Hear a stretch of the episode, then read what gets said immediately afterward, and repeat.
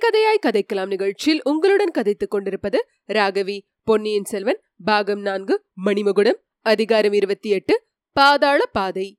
நாற்புறமும் நன்றாக பார்த்துவிட்டு ரவிதாசன் திறந்திருந்த நிலவரை கதவை சுட்டிக்காட்டி சோம்பன் சாம்பவனை அதன் உள்ளே போக சொன்னான். முதலே இருட்டில் கண் தெரியாது அதற்காக கதவின் அருகிலே நின்று விடாதே உள்ளே கொஞ்சம் தூரமாகவே போய் நின்று கொள் என்றான்.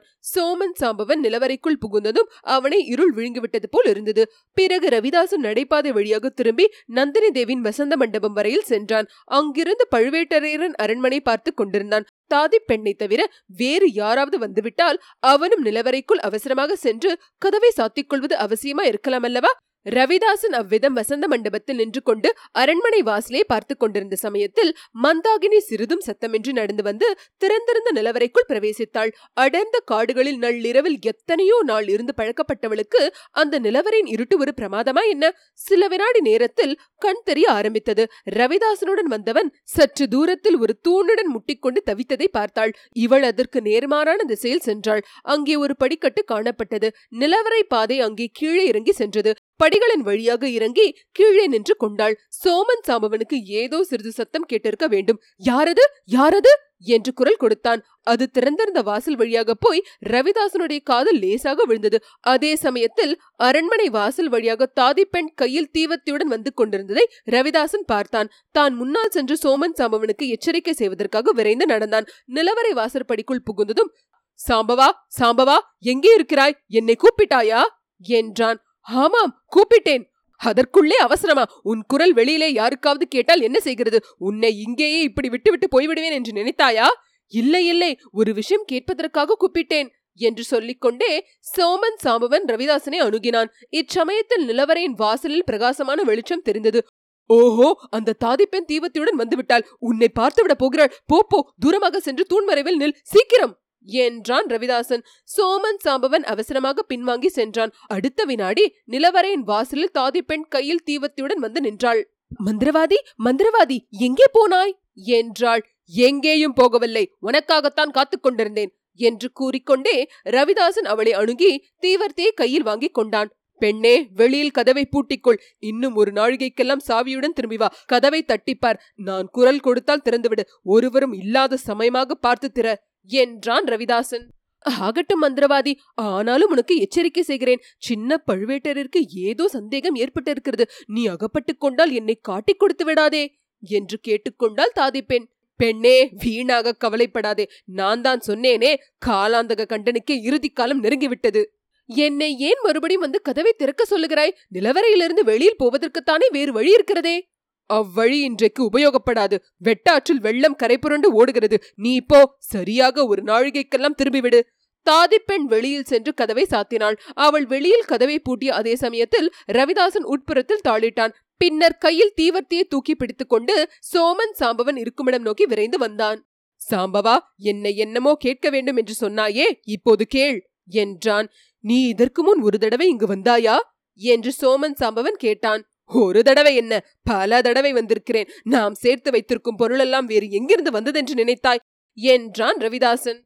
நான் அதை கேட்கவில்லை. நீ சற்றுமுன் என்னை இங்கே விட்டுவிட்டு வெளியில் போனாயல்லவா? மறுபடியும் இப்போதுதான் வந்திருக்கிறேன். நடுவில் ஒரு தடவை வந்தாயா? நடுவிலும் வரவில்லை ஓரத்திலும் வரவில்லை. எதற்காக கேட்கிறாய்?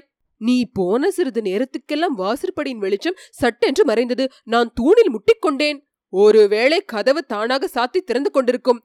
ஏதோ ஒரு உருவம் உள்ளே வந்தது போல தெரிந்தது. காலடி சத்தமும் நன்றாக கேட்டது. உன்னுடைய சித்த பிரம்மையா இருக்கும். இந்த நிலவரையே அப்படித்தான். இருட்டிலே நிழல் போல தெரியும். திடீரென்று வெளிச்சம் தோன்றி மறையும். விசித்திரமான ஓசைகள் எல்லாம் கேட்கும். இங்கு நுழைந்தவர்கள் சிலர் பயபிராந்தியினாலேயே செத்துப் போயிருக்கிறார்கள். அவர்களுடைய எலும்புக்கூடுகள் ஆங்காங்கே கிடக்கின்றன. பழுவேட்டரையன் வேண்டுமென்றே அந்த எலும்புக்கூடுகளை எடுக்காமல் விட்டு வைத்திருக்கிறான். ஒருவரும் அறியாமல் இந்த நிலவரைக்குள் நுழைகிறவர்கள் எலும்புக்கூடுகளை பார்த்து பயந்து சாகட்டும் என்று. அப்படி யாரும் தெரியாமல் இந்த நிலவரையில் பிரவேசிக்க முடியுமா என்ன? சாதாரணமாக யாரும் நுழைய முடியாது. என்னை தவிர அப்படி யாரும் நுழைந்திருப்பார்கள் என்று தோன்றவில்லை. நானும் இளையராணி அல்லது அவளுடைய தோழியின் உதவியினால் தான் இங்கு வந்திருக்கிறேன். பின்னே மனிதர்களின் எலும்புக்கூடுகளை பற்றி சொன்னாயே. அதுவா? பழுவேட்டரையன் யாரையாவது பயங்கரமாக தண்டிக்க விரும்பினால் நிலவரை கதவை லேசாக திறந்து வைத்து விடுவான். பொக்கிஷ நிலவரையை பற்றி கேட்டிருப்பவர்கள் பொருளாசையினால் இது நுழைவார்கள். அப்புறம் இதை விட்டு வெளியில் போவதில்லை. நீ ஒருவனைத் தவிர இங்கு வந்தவன் யாரும் வெளியில் போனதில்லை என்று சொல்லுகிறாய்? முன்னே எல்லாம் அப்படித்தான். இப்போது இரண்டு பேரை பற்றி எனக்கு சந்தேகமா இருக்கிறது. யாரே சொல்லுகிறாய் என்று எனக்கு தெரியும். வல்லவரனையும் கந்தன்மாரனையும் சொல்லுகிறாய். ஆமாம் அவர்களை நாம் இன்னும் உயிரோடு விட்டு வைத்திருக்கிறோமே. எத்தனை தடவை உனக்கு சொல்லுவது? வல்லவரனை ஒரு முக்கியமான காரியத்துக்காக தான் இளையராணி விட்டு வைத்திருக்கிறாள். சுந்தர சோழனுடைய குலம் நசிக்கும் போது வந்தியத்தேவனும் சாவான். அதற்கு காலம் நெருங்கி வந்து விட்டது வா வா இந்த நிலவரையில் உள்ள சுரங்கப்பாதைகளை எல்லாம் உனக்கு காட்டுகிறேன். ஒரு காரியத்தில் மட்டும் ஜாக்கிரதையாயிரு. இங்கே நவரத்தின குவியல் வைத்திருக்கும் மண்டபம் ஒன்று இருக்கிறது அதில் நூறு வருஷங்களாக சோழர்கள் சேர்த்து வைத்திருந்த நவரத்தினங்களை குப்பல் குப்பலாக போட்டு வைத்திருப்பார்கள். அந்த நவரத்தினங்களின் மோகத்தில் மனத்தை பறித்து கொடுத்து விட்டால் நீ வந்த காரியத்தையே மறந்து போனாலும் போய்விடுவாய். ரவிதாசா யாரை பார்த்து இந்த வார்த்தை சொல்கிறாய்? உன்னை போல் நானும் வீரபாண்டியனுடைய தலையற்ற உடலின் மீது சத்தியம் செய்து கொடுத்தவன் அல்லவா? யார் இல்லை என்றார்கள். அந்த நவரத்ன குவியல்களை பார்த்தபோது என் மனது கூட சிறிது சலித்து போய்விட்டது. அதனாலே தான் எச்சரிக்கை செய்தேன். இருக்கட்டும் வா போகலாம். முதலில் சோழன் அரண்மனைக்கு போகும் வழியை உனக்கு காட்டுகிறேன். அதை காட்டிவிட்டு நான் போன பிறகு நீயே சாவகாசமாக இந்த நிலவரை முழுவதையும் சுற்றி பார்த்துக்கொள் பின்னொரு காலத்தில் உபயோகமா இருக்கலாம். ரவிதாசன் தீவர்த்தியை பிடித்துக்கொண்டு மேலே நடந்தான். சோமன் சாம்பவன் பக்கத்திலேயே சென்றான். முன்னொரு சமயம் பெரிய பழுவேட்டரையரும் இளையராணி நந்தினியும் சென்ற அதே பாதையில் அவர்கள் சென்றார்கள். தீவர்த்தியின் புகை சூழ்ந்த வெளிச்சத்தில் நிலவரையின் தூண்களும் அவற்றின் நிழல்களும் கரிய பெரிய பூதங்களைப் போல் தோன்றின. இருளில் வாழும் வவ்வால்கள் பயங்கரமான குட்டி பேய்களின் தோற்றம் கொண்டிருந்தன. ஆங்காங்கு பிரம்மாண்டமான சிலந்தி கூடுகளும் அவற்றின் மத்தியில் ராட்சச சிலந்தி பூச்சிகளும் காணப்பட்டன.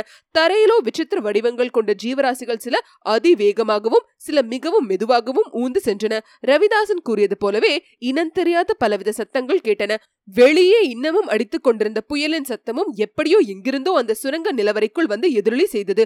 சோமன் சாமவன் திடீரென்று திடுக்கிட்டு நின்று ரவிதாசா ஏதோ காலடி சத்தம் போல் கேட்கவில்லையா? என்று கேட்டான். கேட்காமல் என்ன? நம்முடைய காலடி சத்தம் கேட்கத்தான் கேட்கிறது. வீணாக மிரண்டு விடாதே. இப்போது நானும் இருக்கும்போதே இப்படி பயப்பட்டாயானால் இங்கே இரண்டு மூன்று தினங்கள் எப்படி இருப்பாய்? என்றான் ரவிதாசன். நான் ஒன்றும் பயப்படவில்லை. நீ போன பிறகு வீண் பிராந்திக்கு உள்ளாவதைக் காட்டிலும் நீ இருக்கும்போதே கேட்டு தெரிந்து கொள்ள விரும்புகிறேன். இந்த நிலவரைக்குள் புகுந்தவர்கள் சிலர் இங்கேயே செத்துப்போனார்கள் என்று சொன்னாயல்லவா? என்றான் சோமன் சாம்பவன். ஆமாம் அவர்களுடைய ஆவிகள் இங்கேயே உலாவிக் கொண்டிருக்கும். அதனால் என்ன? பேய்கள் தான் நம்மை கண்டு பயந்து அலருமே அந்த சிறு பையன் வந்தியத்தேவன் இந்த நிலவரையிலேயே பயப்படாமல் இருந்து எப்படியோ தப்பி வெளியேறி இருக்கிறான் எத்தனையோ பேய் பிசாசுகளை பார்த்த நானும் நீயும் ஏன் பயப்பட வேண்டும்? பேயும் பிசாசும் இருக்கட்டும். அதற்கெல்லாம் யார் பயப்படுகிறார்கள்? வேறு பிராணிகள் விஷ ஜந்துக்கள் இங்கு இருக்கலாம் அல்லவா பாம்புக்கும் தேளுக்கும் பயப்பட போகிறாயா? நம்மை கண்டாலே அவைகள் வலைகளில் போய் ஒளிந்து கொள்ளுமே. இருந்தாலும் இரண்டு மூன்று நாட்கள் இங்கேயே இருக்கிறது என்றால் யோசனையாகத்தான் இருக்கிறது. ரவிதாசா அதற்கு முன்னாலேயே ஒருவேளை சந்தர்ப்பம் கிடைத்தால் வேண்டாம் வேண்டாம். அந்த தவறு மட்டும் செய்துவிடாது. இன்றைக்கு செவ்வாய்க்கிழமை புதன் வியாழன் இரண்டு நாளும் நீ காத்திருக்க வேண்டும். சுந்தர சோழன் தனிமையாக இருக்கும் நேரம் எது என்பதை பார்த்து வைத்துக்கொள். சுந்தர சோழனுடைய பட்ட மகிழ்ச்சி எப்போதும் அவன் அருகிலேயே இருப்பாள். வெள்ளிக்கிழமை இரவு நிச்சயமாக துர்கா பரமேஸ்வரின் கோயிலுக்கு போவாள். அன்று இரவுதான் நீயும் உன் காரியத்தை முடிக்க வேண்டும். சுந்தர சோழனுடைய குலம் நிர்மூலமாகும் நாள் வெள்ளிக்கிழமைதான். முன்பின்னாக ஏதாவது நடந்தால் காரியம் கெட்டுப் போகலாம். என்றான் ரவிதாசன். இப்படி பேசிக்கொண்டே இருவரும் விரைவாக நடந்தார்கள். சோமன் சாம்பவன் மட்டும் சுற்றுமுற்றும் பார்த்து கொண்டே போனான். ஆயினும் அவர்கள் அறியாமல் தூண்களின் மறைவிலை ஒளிந்தும் சிறிதும் சத்தமின்றி பாய்ந்தும் அவர்களை தொடர்ந்து வந்து கொண்டிருந்த ஊமே ராணி அவர்கள் கண்ணில் படவில்லை. நிலவரை சுரங்கத்தின் ஒரு பக்கத்திலிருந்து இன்னொரு பக்கத்துக்கு அவர்கள் வந்து சேர்ந்தார்கள். அவர்களுக்கு எதிரே நெடுஞ்சுவர் நின்றது. அதில் எங்கும் வாசல் இருப்பதாகவே தெரியவில்லை. ஆனால் சுவரின் உச்சியிலே சிறு பலகனி வழியாக கொஞ்சம் வெளிச்சம் வந்தது. ரவிதாசன் தீவர்த்தியை சாம்பவன் கையில் கொடுத்துவிட்டு அந்த செங்குத்தான சுவரில் ஆங்காங்கு நீட்டிக் கொண்டிருந்த முண்டு முரடுகளை பிடித்துக்கொண்டு ஏறினான். பலகனை வழியாக சிறிது நேரம் பார்த்து கொண்டிருந்து விட்டு கீழே சரசரவென்று இறங்கினான். அந்த பலகனி வழியாக வெளியில் குதிக்க வேண்டுமா? அதுதான் வழியா? என்றான் சோம்பன் சாம்பவன். இல்லை இல்லை. அந்த பலகனி வழியாக எளிதான் நுழைந்து கொள்ளலாம். ஆனால் அது வழியாக பார்த்தால் சோழன் அரண்மனை தெரியும். அந்த அரண்மனையிலும் முக்கியமான இடம் தெரியும் என்றான் ரவிதாசன் சுந்தர சோழன் படுத்திருக்கும் இடமா? என்றான் சாம்பவன். ஆமாம் அங்கே ஜன நடமாட்டம் எப்படி இருக்கிறது என்பதை இந்த பலகனி மூலமாக பார்த்து நீ தெரிந்து கொள்ளலாம். இப்போது என்னுடன் வா நான் செய்கிறதை நன்றாய் பார்த்துக்கொள். இவ்விதம் கூறிவிட்டு ரவிதாசன் கீழே குனிந்தான். உற்று பார்த்து வட்ட வடிவமான ஒரு கல்லின் மீது காலை வைத்து அமுக்கிக் கொண்டு இரண்டு கையினாலும் ஒரு சதுர வடிவமான கல்லை பிடித்து தள்ளினான். கீழே ஒரு வழி காணப்பட்டது. கடவுளே நிலவரைக்குள்ளே ஒரு பாதாள பாதையா? என்று வியந்தான் சோமன் சாம்பவன். ஆமாம் இந்த பாதை இருப்பது பெரிய பழுவேட்டரையரையும் இளையராணியும் தவிர யாருக்கும் தெரியாது. மூன்றாவதாக எனக்கு தெரியும் இப்போது உனக்கும் தெரியும் பாதையை திறப்பது எப்படி என்று தெரிந்து கொண்டாயல்லவா?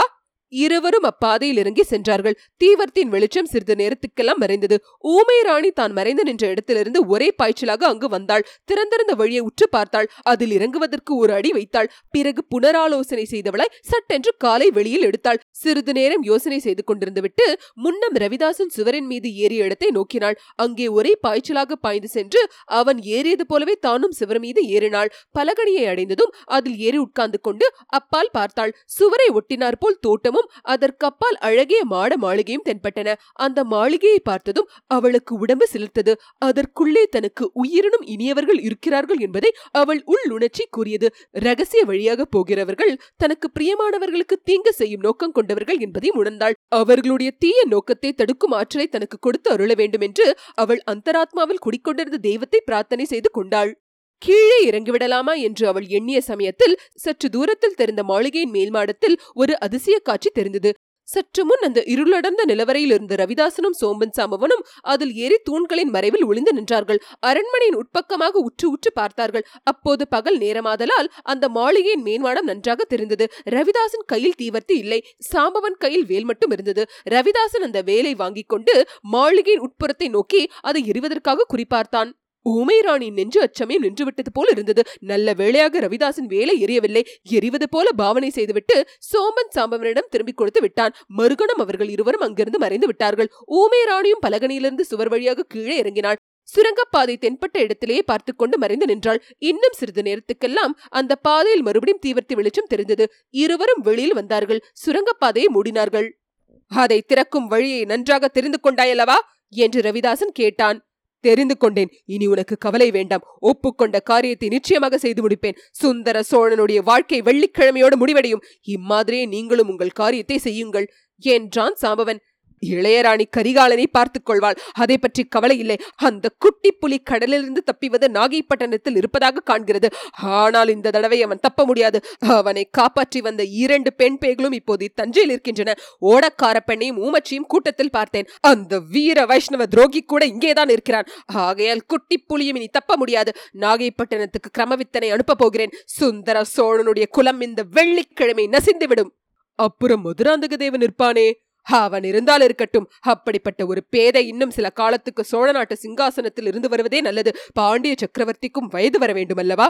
இவ்வாறு பேசிக்கொண்டே ரவிதாசனும் சோமன் சாம்பவனும் வந்த வழியோடு விரைந்து சென்றார்கள். இத்துடன் அதிகாரம் இருபத்தி எட்டு முற்றிற்று.